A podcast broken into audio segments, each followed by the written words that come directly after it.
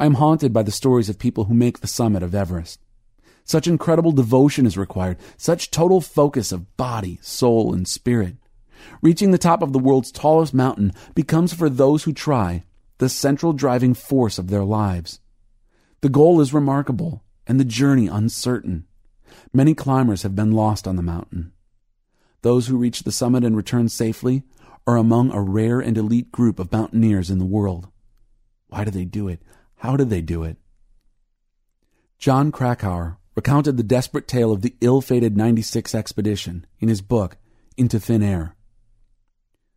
There were many, many fine reasons not to go, but attempting to climb Everest is an intrinsically irrational act, a triumph of desire over sensibility. It is a feat begun in desire that can be accomplished only through desire. Krakauer explained how one of his climbing partners attained the summit. Yasuko had been propelled up the mountain by the unwavering intensity of her desire. Desire. It's the only way you will ever make it. Take marriage, for instance, or singleness. Either makes for a far more difficult and arduous ascent than Everest, in large part because it does not seem so. The struggles are not heightened and focused into one month of do or die.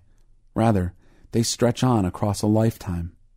So it is with any act of faith or of hope, anything, in other words, that makes a life worth living. How can we possibly sustain such an intrinsically irrational act as love if we've killed our desire?